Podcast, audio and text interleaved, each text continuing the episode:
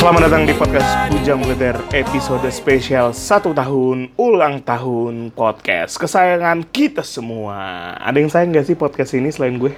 Gak ada kali ya.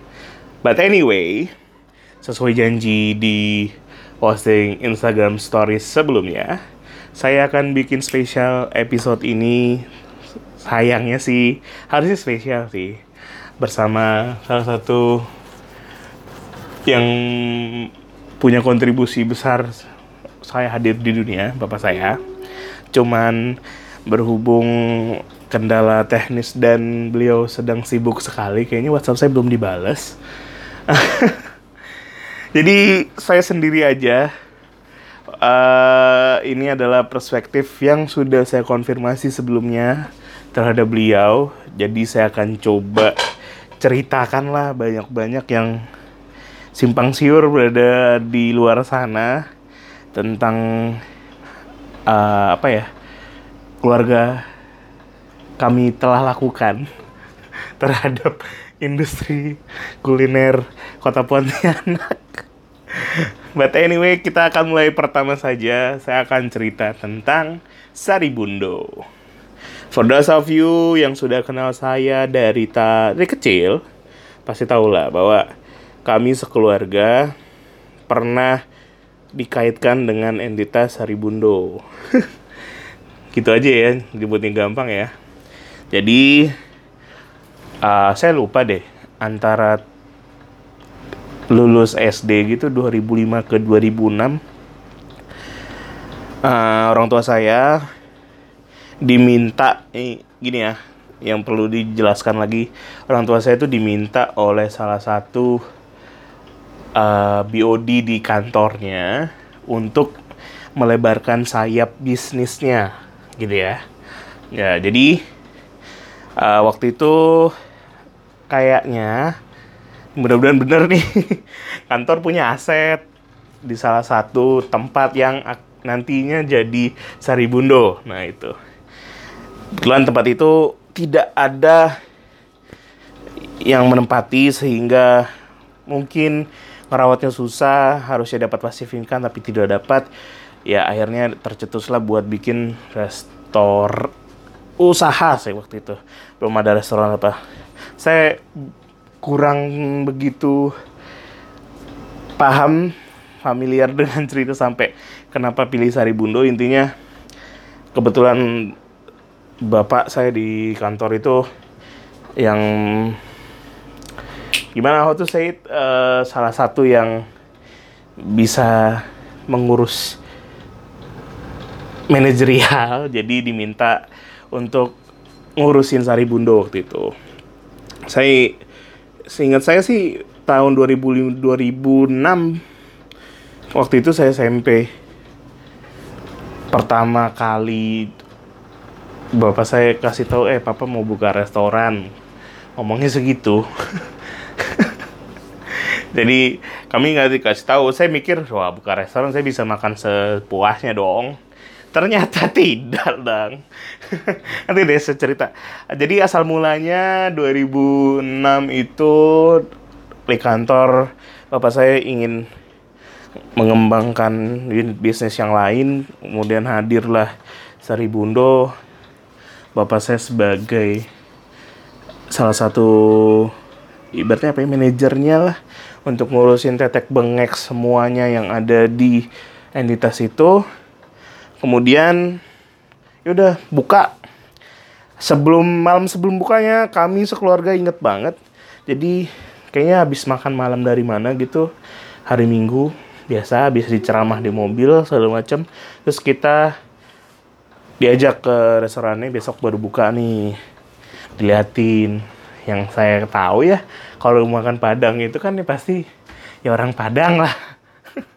Karena by the way Saribundo ini ada franchise uh, rumah makan uh, restoran stres cabang pusatnya. Pusatnya ada di selemparan batu dari Istana Negara. Istana Negara atau Merdeka ya? Merdeka kayaknya. Nah itu uh, pusatnya. Terus di franchise oleh kantor bapak saya saya nggak tahu value-nya berapa waktu itu kayaknya besar sekali. Karena dari persiapan dan segala macam cukup lama tektoknya sampai akta dan segala macam. Sampai akhirnya di malam itu eh saya kaget. Ternyata banyak orang Sunda kayak especially orang Cianjur yang didatangkan langsung dari kantor pusatnya atau restoran pusatnya. Saya kaget ya, kok ini restoran Sunda apa restoran Padang?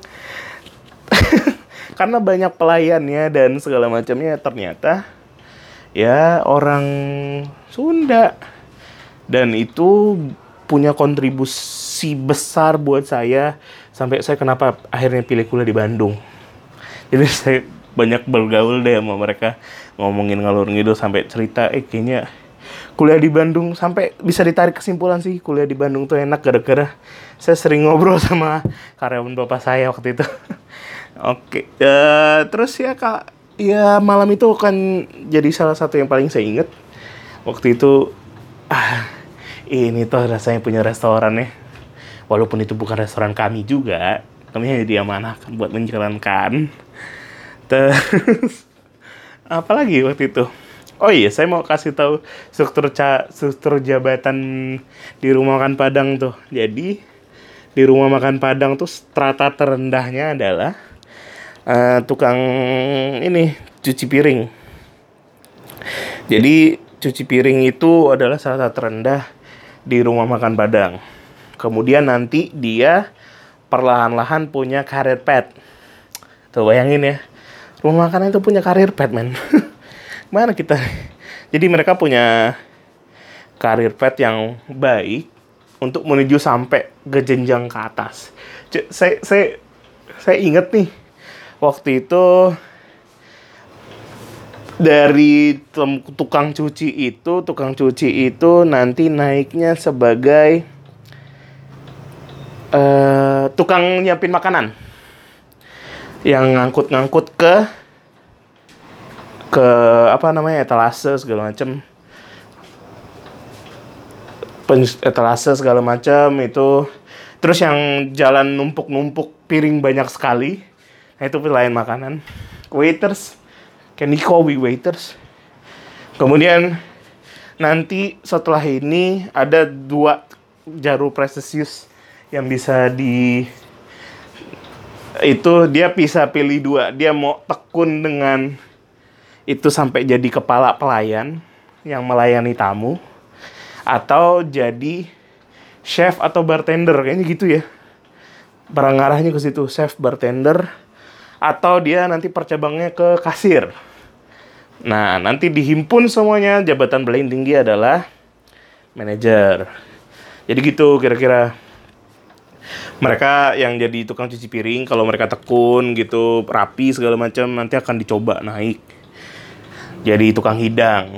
Dicoba tukang hidang dia nak mecahkan piring dia naik lagi jadi uh, apa tuh? Kusi di restoran yang keren-keren tuh. Jadi pengantar antara juru masak dan tamu dan dia mengkoordinir semua penghidang makanan itu ataupun dia jadi juru masak atau jadi bartender ataupun jadi kasir kurang begitu sih yang saya ingat ya. Jadi struktur cabang kayak gitu mereka lumayan jago-jago saya surprising. Saya waktu itu diajarin cara ngangkat makanan tapi gagal semua. Terus hari pertama saya ingat itu buka lumayan rame. Uh, kayaknya tutup deh. Jadi kayaknya tutupnya awal karena makanannya soal semua di masa kali pertama biasa kalau orang Pontianak tuh latah terkejutnya kok lewat-lewat. Jadi jam 9 buka jam 10 udah ada tamu sampai-sampai terus jam 2 makanan udah habis. Banyak yang bungkus banyak yang itu. Surprise bener waktu itu. Kayaknya harganya mahal sih tapi mereka beli terus. Terus berjalan waktu uh, yang saya ambil dan saya ingat memang ngelola rumah makan tuh butuh waktu dan tenaga yang lebih-lebih lah. Uh, jadi orang tua saya harus standby sampai tutup kasir istilahnya. Sampai bener-bener tutup. Jualan selesai di jam 10 ngitung segala macam ada yang selisih atau enggak ada yang diakalin enggak sama kasir kayak gitu-gitu. Terus hmm, kayaknya udah lah udah sekian lama jalan tiba-tiba ada persaingan baru lah nih ibaratnya. Kayaknya ada satu model bisnis yang berhasil gitu kan. Terus ada saingannya. Saingan pertama datang persis di satu komplek ruko yang sama. Ada namanya Sederhana Bintaro. Saya lupa deh kayaknya Sederhana Bintaro duluan apa Sari Bundoan duluan? Ke oh iya jadi Sederhana Bintaro tuh turis start. Dia dulu punya ruko di Ayani Mega yang sekarang jadi sebelahan sama Dunkin Donut nggak salah ya? Saya nggak tahu sih sekarang jadi apa. Kayak sebelahan sama Dunkin Donut dia di situ. Terus dia buka persis di Pontianak Mall. Berbeda berapa blok doang. Dia yang paling depan tuh yang sekarang kayaknya jadi apa saya lupa juga lupa. Jadi kayak gitu terus datang saingan juga dari berbagai macam The OG rumah makan Padang yang dari Pontianak. Waktu itu yang lumayan ketar ketir ibaratnya ketika Sari Bundo buka tuh awalnya sih itu ada yang namanya uh, kalau kita di jalan di Ponegoro tuh kan banyak tuh ya rumah makan Padang tuh nah salah satunya kan yang lumayan legend itu Beringin Terus ada Simpang Ampe, ada Salido, ada Zakaria, ada Fajar, ada Ceria, ada Rio. Rio tuh punya banyak kayaknya. Nah itu lumayan tuh, cuman beberapa akhirnya mensiasatinya dengan bertaruh dengan harga. Jadi mereka mainin harga cukup ekstrim sampai akhirnya top of top main makanan Padang mahal di Pontianak adalah Sari Bundo dan Sederhana Pintaro waktu itu. Sampai sampai sampai ya itu juga jadi salah satu yang membekas sampai sekarang. Waktu ya teman-teman saya pun kadang-kadang nih bangsat-bangsat mereka tuh mereka tuh nggak tahu ya. Kadang-kadang itu bukan punya kita, men. We just running this restoran memang mahal cuman ya namanya anak SMP SMA kan nggak bisa ngejelasin ya margin profitnya harus segini harus segini return ke brandnya segala macem uh, yang susah waktu itu tapi teman-teman saya bilang ah sampai saya disangka tuh orang Padang karena buka restoran Padang. Jadi saya sama teman saya itu sebenarnya stereotipnya sama. Orang yang buka rumah makan Padang adalah orang Padang. Padahal gak ada men. Saya aja kaget ya di hari pertama sebelum hari itu buka. Itu isinya gak ada orang Padang. Taruhan sama saya. Saya ingat kepala chefnya itu namanya Pak Tatang nggak salah. itu orang Cianjur. Kayaknya nggak ada ya orang Padang. Saya lupa deh. Kayaknya ada satu the head chef sebelum Pak Tatang. Jadi dia ngajarin Pak Tatang buat running. Jadi Pak Tatang ini kayaknya salah satu best employee yang suka di challenge. Gila. Akhirnya dikasih amanah yang lebih gede buat jalan satu cabang baru di Pontianak kayak gitu. Terus, uh, ya ya, saya mau cerita relasinya kenapa saya bisa mau cerita ini di edisi spesial karena banyak teman-teman saya yang salah paham gitu ya. Kami itu bukan pemilik. Sebenarnya bapak saya itu bukan pemilik. Bapak saya hanya menjalankan inisiatif dari bosnya di kantor gitu ya. Uh, ya gitu. Jadi kami bukan kaya raya loh seperti yang orang sangka gitu kan. Banyak orang sangka kita tuh yang punya saribunun, but Enggak, itu semua dibiayain. gitu ya. Iya, semuanya itu hanya titipan yang kita jalankan. Yang kebetulan kita punya power. Kita bisa ini itu di sana. Jadi gitulah. Dan kita punya sedikit share gitu gak sih jadi punya profit lah dikit cuman nggak banyak men banyakkan lari ke kantor dan itu si punya brand Saribundo jadi setelah sekian bertahun berjalan uh, ada salah satu momen yang lumayan saya bikin saya kali itu baru ngeliat bapak saya pusing sekali waktu zaman Pilwako. Jadi uh, yang jadi gubernur sekarang boleh nggak sih cerita ini? Nggak apa-apa lah ya. Ini salah satu yang harus dikenang. jadi yang jadi wali kota wali kota sekarang itu punya ini teman bapak saya kecil. Jadi waktu itu beliau maju. Beliau kan dulu wakilnya Pak Buhari. Beliau maju di tahun Tarsel tuh lupa lagi. Kayak tahun 2008 ya.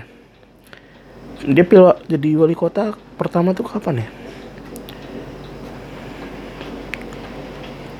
Hmm, ya kayaknya 2008 lah. 2008 itu dia jadi wali kota pertama. Zaman itu ya lumayan dekat sama keluarga kami. Jadi beliau memesan logistik perangnya di restoran Saribundo. Waktu itu bapak saya cerita dia beliau kok dia beliau beliau ya.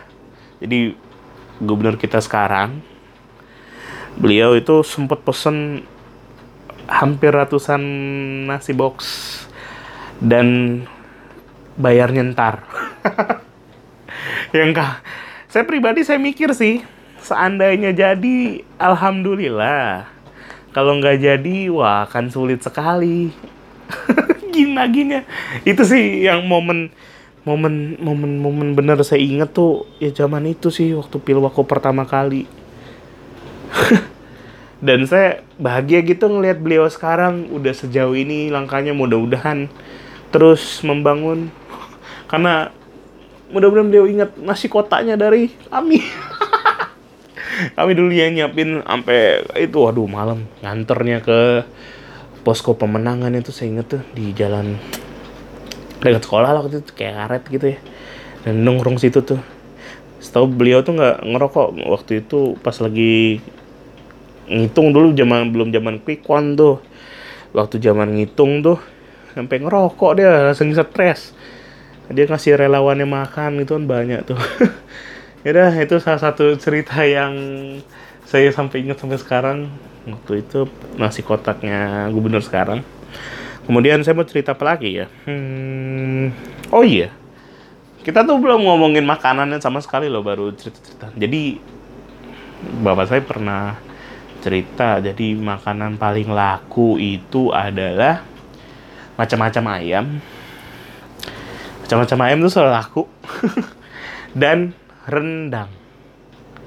Itu adalah menu yang selalu habis macam-macam ayam dan rendang.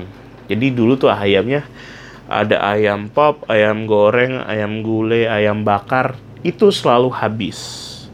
Rendang dan suka pasti selalu habis juga. Mungkin makanan yang nggak paling laku apa ya? Saya lupa sih nanya bapak. Makanan paling nggak laku. Oh nggak. Makanan yang paling nggak laku itu kayaknya jerawan tuh agak agak kurang sih kayaknya tapi nggak tahu ya soalnya jerawan tuh sering dibawa pulang ke rumah jadi saya asumsi saya itu berarti nggak laku dong jeroan tuh kayak model paru, otak, ati, ati ampela yang ada di sambal goreng kentang itu sering dibawa pulang tuh. Itu kayaknya nggak laku tuh sama sayur-sayuran. itu yang nggak laku tuh. Tapi kalau yang model-model ayam dan daging itu pasti habis. Dan you know what? Saya belajar makan kepala kakak pertama kali itu ketika punya restoran inilah. Jadi dulu tiap weekend jadi ya kita dibawain lah ini cobain pertama saya kan ngapa makan pala ikan buat kasih kucing ya ternyata saya tidak tahu itu tuh enak dan value-nya mahal sekali sampai sekarang. Kalau mau makan lagi di restoran yang sama di tahun ini mungkin harganya hampir 80 ribu, 70 ribu gitu. Mahal. Kepala ikan kakap itu mahal sekali dan bumbunya enak. Dan itu jadi salah satu most wanted di restoran Saribundo sampai saat ini. Ayam pop, ayam gulai, ayam bakar, ayam goreng, dan rendang. Jadi top of mind-nya. Ya gitulah. Buset men lapar nih jadi tiba-tiba. Terus, nah, saya baru tahu juga waktu tahun kedua apa tahun ketiga itu akhirnya ada diputuskan ada makanan malam. Jadi di restoran Padang itu ada namanya makanan malam yang dijual hanya malam hari. Iya iyalah. Intinya makanan malam lah. Makanan malam itu apa aja? Makanan malam itu top of mind-nya adalah sate padang, nasi goreng, soto, dan martabak Mesir. Itu adalah salah satu senjata saya kalau ngerengek. nggak tahu mau ngapain. Jadi saya dikasih itu biasanya kalau nggak makan sate padang, makan soto, martabak sih nggak begitu suka sih, sama nasi goreng. Dan itu jadi kebiasaan yang sampai sekarang. Jadi di deket kosan nih ada namanya Bopet apa gitu. Dia jualan soto sama nasi padang yang rasanya kalau diingat sama persis dengan rasa yang waktu saya makan 10 tahun yang lalu. Persis. 10 tahun yang lalu nggak sih? Enggak, deh. 15 tahun yang lalu malah. Rasanya tuh masih persis sama. Jadi rasa kuah sopnya, rasa kuah soto ya, rasa kuah soto, rasa ku rasa nasi goreng padangnya yang ditaburin paru. Aduh. Men, itu rasanya masih sama, men. Gak tau deh, kayaknya gimana ceritanya. Itu jadi salah satu favorit saya dan kebanyakan teman-teman saya akhirnya. Uh, jadi gitu. Jadi makanan paling laku ya ayam pop, rendang, ya bagian jenis ayam itu. Sama ya sate soto martabak dan nasi goreng. Nah saya juga pengen cerita sih waktu itu. Dulu ya yang saya sebutin di awal tadi namanya Pak Tatang itu. Dia lucu sih. Nyuri istilahnya nyuri lah ngakalin bapak saya. Jadi ya lumayan sedih sih. Kita soalnya dia itu salah satu yang baik sama keluarga keluarga kami. Jadi ketika saya adik saya ibu saya itu datang wah bener-bener dijamu bener-bener itu. Karena dia dulunya kan kepala pelayan tamu ya. Nah, jadi gitu orangnya ramah. Sampai-sampai kita kelolosan lah bahwa dia itu banyak nyuri bahan pokok buat makanan gitu semua nyuri kelapa, nyuri ayam, nyuri gel lah pokoknya dia tuh. Dia kong kali kong sama supplier segala macem. Harganya di markup dan ketahuan. Ketahuannya untung nggak lama, nggak sampai sebulan. Jadi ya beliau salah satu yang bikin goyang lah. Sari Bundo pertama kali. Itu. Terus kayaknya habis itu ya kita buka cabang satu lagi. Jadi Saribundo lumayan rame omsetnya lumayan bagus. Udah jadi pasir income buat bos bapak saya ya jadi kita kebetulan punya satu tempat lagi di Ahmad Rukoyani. Sekarang tuh tempatnya saya nggak tahu ya jadi apa. Dulu itu se sejajar dengan Legita Cakes and sama ayam penyet Bunina. The old time ayam penyet Bunina ya di situ. Nah cabang itu tuh kayaknya ditargetkan menjadi salah satu cabang yang bisa meraup market-market instansi pemerintah karena persis di seberang jalan itu ada kantor gubernur, ada kantor pemerintahan, dinas provinsi semua di situ. Berharap ya itu dan kejadian memang.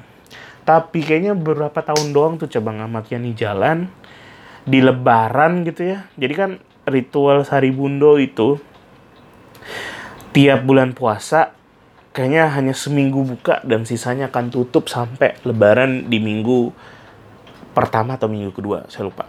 Jadi waktu itu kami pergi lebaran nih, suasana lebaran nih. Suasana lebaran. Restoran lama tutup dong, nggak dikontrol kami jalan waktu itu ke salah satu rumah keluarga di der, di dekat rumah sakit Sudarso. Waktu itu lewat kondisi hujan, kita lihat doang. Oh, udah. Karena kelihatan dari jalan ya.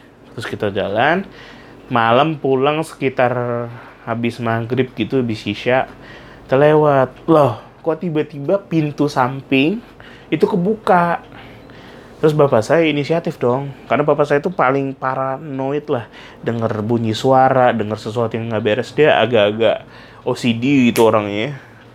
Dulu dulu aja nih zaman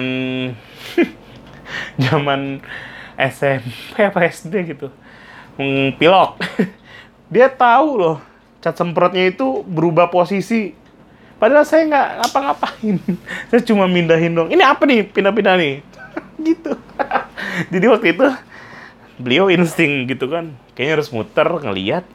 Pintu kebuka. Kita kaget dong. Waktu itu kayaknya sekeluarga lah. Karena habis lebaran ke rumah saudara gitu kan. Kita sekeluarga ngeliat wah ajar ini kenapa ini? Kayaknya nggak kenapa nih? Ternyata bokap masuk ke dalam kaca samping itu pecah sepecah-pecahnya ternyata ada yang maling dan mengambil banyak. Ada ngambil lukisan, ngambil kursi, ngambil apa tuh namanya sound system, ngambil berapa set piring, lumayan lah. Untungnya nggak ada uang cash di restoran itu, untungnya. Cuman ya setelah kejadian itu yang nggak lama cabang tuh tutup karena kayaknya merugi atau gimana. Dan for your info, seperti yang gue udah bilang sebelumnya, restoran ini franchise, punya kontrak, punya kontrak, nggak tahu intinya kontraknya termsnya gimana. Intinya kontraknya lima tahun. Jadi tahun di tahun kelima kontraknya berakhir dan seketika semuanya berubah.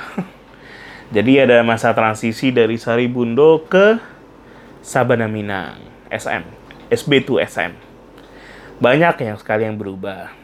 Hmm, eh, tapi sebelum berubah itu, saya mau recall lagi sih memori-memori waktu itu kejadian banyak yang jadi salah tangkap, yang banyak yang salah sangka sampai di rumah pun kesannya udah diwanti-wanti.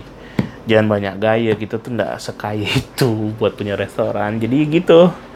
Banyak diwanti-wanti. Jadi ya lumayan impact banyak loh waktu itu. Dari tahun 2006 sampai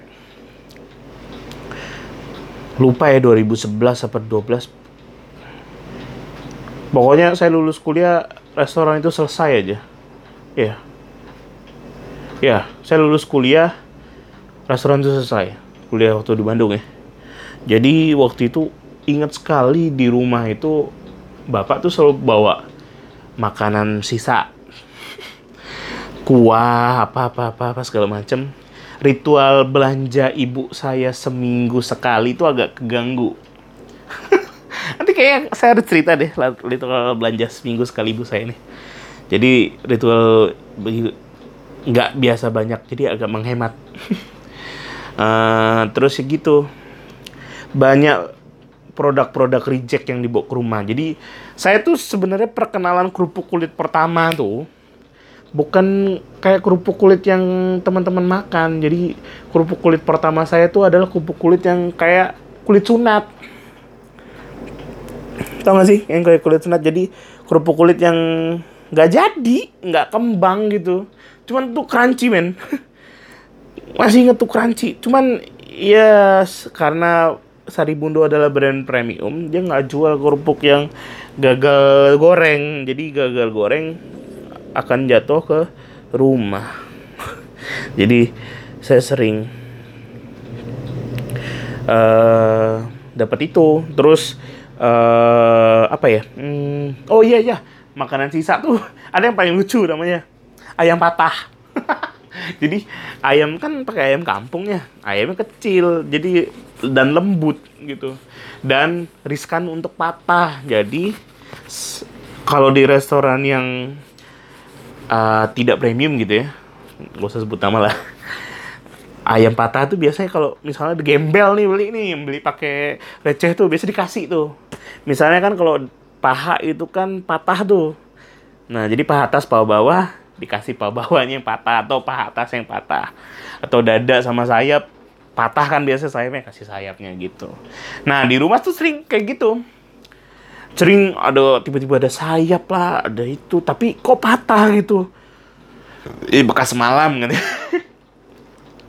kayak gitu.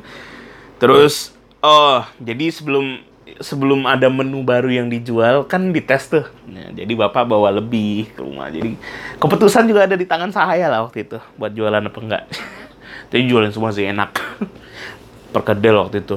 Waktu mau jualan pertama kali perkedel jagung sama perkedel yang kentang gitu.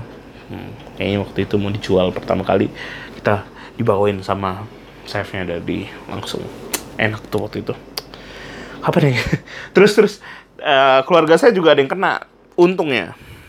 Uh, jadi waktu itu uh, tante saya yang ngurusin saya dari kecil sama adik saya juga Buluki jadi Buluki tuh dapat tempiasnya jadi beliau uh, punya kalian ya buat bikin kue segala macem. Dan waktu itu cukup sederhana dia disuruh buat puding leci puding tahu lah ibaratnya kalau di restoran Padang tuh kan ada suka ada dessert ya. Karena restoran premium pasti dikasih dessert. Waktu itu ya itu puding tahu itu.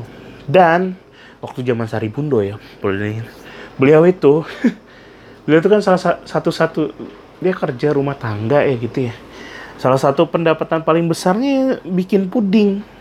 Sehari itu kayaknya pernah bantuin hampir 300 cup, 400 cup gitu zaman-zaman jayanya ya. Ada sampai 500 cup. Itu kan jadi buat dimakan di sana dan buat di nasi kotak. Waktu itu beliau sempat tinggal bersama kami di rumah. Ini yang lucunya sih. Jadi uh, belukis suka bikin lebih misalnya kan kalau uh, beliau udah punya gelas ukur gitu memang jadi beliau masak misalnya hari ini dapat 100 cup dia masak saya biasanya 100 cup udah 100 gitu kan tiba-tiba ada sisanya nih entah 10 cup, 5 cup, 3 cup atau 2 cup. Nah, itu yang jadi jatah. Mantap. Ataupun karena bahan dasar itu kan ada sirup leci, susu, dah itu jadi gaduan-gaduan kita berdua sama Han. Makan eh, lecinya sampai dimarah sama mama gitu kan. Oh, itu punya ibu jangan dimakan gitu.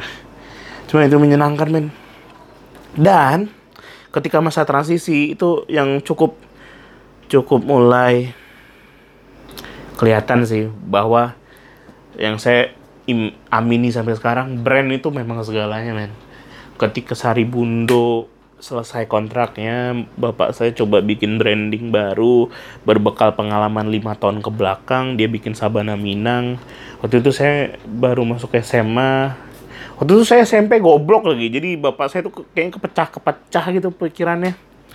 Yang nggak fokus segala macam ngurusin saya belum sekolahnya di mana nilai matematika saya empat segala macam. Jadi ya bapak akhirnya pening gitu. Akhirnya bikinlah Sabana Minang dan saya tahu kenapa Sabana Minang itu nggak works seperti Sari Bundo tuh ya ngelihat Buluki lah. Jadi biasanya Buluki tuh paling sedikit tuh ngerjain puding 100 ngerjain puding 100 tiba-tiba beliau cuma kedapatan ngerjain pernah 25 loh. Pernah 25 pernah 15 kadang dosa pesan dulu masih ada yang lain saya saya tuh baru sadar tuh oh there's something wrong nih dengan Sabana Minang nih. Nah akhirnya bener. Makin redup, makin redup, makin redup, tutup dong. nah waktu Sabana Minang tutup tuh ya financial state sih kami agak kacau sih waktu itu. Jadi yang dulunya bapak punya penghasilan dua gitu ya dari kantor dan dari restoran harus tiba-tiba mengerucut ya kami harus setting hidup pulang lagi lah. Waktu itu mau kuliah kan jadi ya nggak bisa lah waktu itu. Mewah-mewah dan kami belajar banyak waktu itu. Bahwa hidup tuh memang putar. Kita pernah punya uang banyak sekali kita pernah punya power gitu ya. Ketika diambil sama Tuhan ya oke sekarang akan struggle terus sampai ke atas. Dan itu bikin saya menghargai sekali apa yang udah dibikin sama banyak orang loh waktu itu buat bantu kami.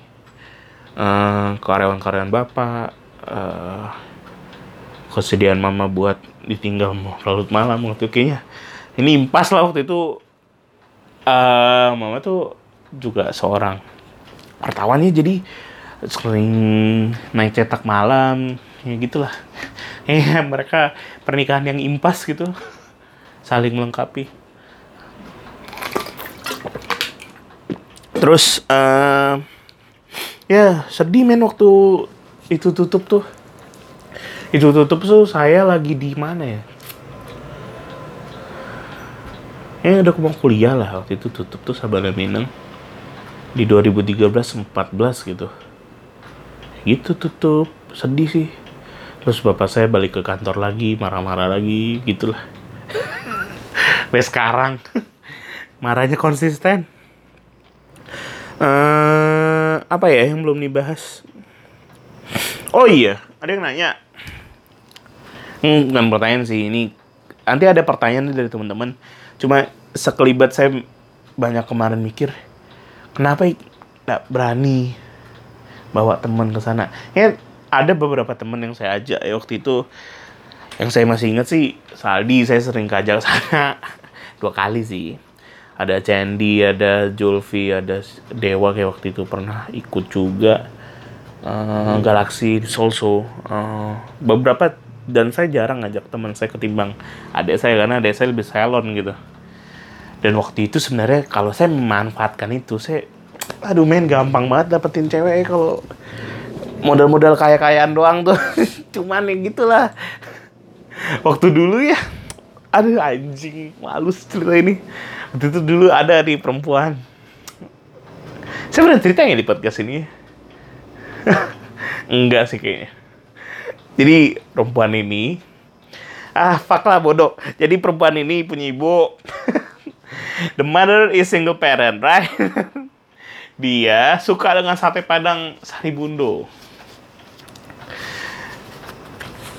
Mereka ini nggak tahu bahwa saya bisa aja ke konter sate itu minta bang bikinin dua saya mau bawa pulang. Sebenarnya bisa. Cuman saya kan orangnya nggak berani ya dan diajarin bapak ini dagangan bukan rumah yang kau bisa ambek-ambek ya jadi waktu itu saya dis saya kan pengen beliin mereka ya sari bundo sate padang. Tapi nggak berani waktu itu. Jadi kita pergi ke beringin beli sate padang yang diberingin. Terus eh goblok. Tulis di bungkusnya sari bundo. Apa? Coba dulu. Dan mereka percaya lagi. Bego banget sih. Untung nggak jadi itu sama anaknya. Anaknya juga tolol lagi kali ya gitu cerita paling lucu. Um, apa lagi yang lucu-lucu ya? Dulu tuh dikira sempat orang Padang karena punya restoran Padang. Tapi tuh enggak men. Nggak ada darah Padang-Padang ya. Nggak ada ya. Ada nggak sih? Ada sih kayaknya. Bapaknya ibu tuh Pak Kacik tuh orang Padang tapi nggak pernah lah. Kita nggak pernah di hidup dari budaya Padang. Nggak pernah. Kita sangat-sangat Melayu terus apa lagi ya uh, ceritanya ini udah berapa lama nih podcast ini oh baru 40 menit Uh, terus cerita apa lagi? Hmm. Oh iya, saya mau baca ini aja deh pertanyaan banyak yang nanya. Oh tuh itu. Dan bapak saya udah jawab beberapa. Saya coba bacain ya. Uh, waktu itu uh, saya nggak usah bacain deh saya siapa yang nanya. Waktu itu ditanya hmm, mana ya? Ada banyak sekarang ini. Soalnya saya banyak chat orang tapi tidak dibalas. Oh iya sate padang sari bundo sekarang bisa pesan di mana? Kayaknya di Pontianak ada sari bundo lah di di mall tapi tidak tahu dia sate padang enggak kan banyak kan yang suka sate padang kan? Terus uh, nih ada om suka makan kikil nggak om? Kalau suka apa asam uratnya kambuh ketika menyantap kikil? Kikil ya om bukan kintil. Jadi kikil tuh kalau di rumah makan padang bukan kikil namanya tunjang. Yoi gulai tunjang. Asam uratnya kambuh ini bapak samurat deh nggak tahu. Terus oh ada yang nanya tuh kapan gratis lagi? Eh, kau cari lah nih. Itu yang bikin aku bangkrut. Nih kok Sari Bendo tutup si Ik di Jalan Tekumar padahal sate padangnya the best. Nah ini dari Isni. Isni salah satu tukang beli sate padang nih. Jadi itulah franchise habis kontrak mau jalan Sabana Minang, tak ada yang tahu Sabana Minang Chocolate. Sian, brandingnya gagal. Terus siapa lagi nanya? Udah sih, yang nanya itu doang. Sedih. Jadi gitu ya. Uh, pengalaman saya dan sekeluarga ketika running sebuah restoran ya gitu men sedih sedih seneng campur-campur lah karena ya kalau dibilang kami sekeluarga tuh memang suka makan sih. Jadi seneng. Kalau berurusan dengan makanan mantap. Mudah-mudahan terpuaskan ya dengan episode spesial nih. Hope you like it hope you enjoy this episode. Thank you so much for listening. Podcast Bujang Belajar pamit. Terima kasih. Bye bye Ampun kami